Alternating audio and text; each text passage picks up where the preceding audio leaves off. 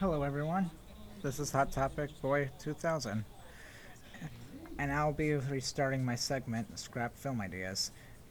And in today's episode, I'll be doing the unmade sequels to the 2007 Teenage Mutant Ninja Turtles movie, known as TMNT. Now, during press interviews in 2007, T- TMNT's director Kevin Munroe, spoke with an, with AnimatedViews.com and we and he was asked about several villains for, for future TMNT films. He said Shredder. It would be cool to see. I'd love to see, see us explore the Karai and Foot Ninja thing a little more.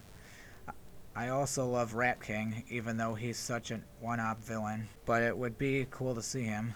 He also considered doing the Triceratons. There were a couple ideas that, that were pitched to Munroe, such as a similar plot to the third movie in the 90s TMNT trilogy, as well as an idea of the Turtles and Splinter testing an anti-mutagen where Michelangelo was unaffected, and it was up to him to save his family. There is a fan painting of that idea you can find on the internet.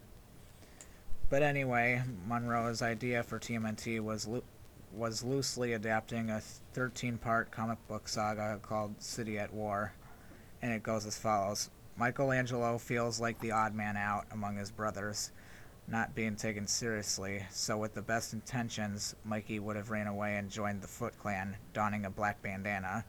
Meanwhile, the Turtles travel to Japan and cross paths with Karai in an, in an adventure that resulting in the return of their arch nemesis, Shredder.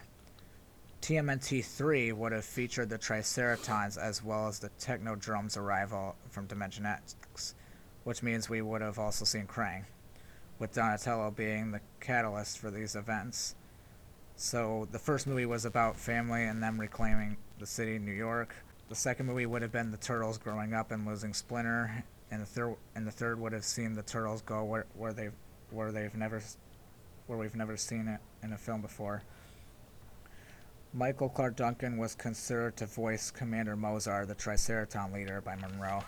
Munroe had his own poster in mind for TMNT 2 a wet city street with a manhole cover and Michelangelo's orange bandana lying on the ground. And for TMNT 3, the turtles looking up at the Technodrome. Now, they were canceled because Imagi Studios went out of business. Anyway, I hope I hope you found this interesting. This is hot topic, boy 2000 signing off.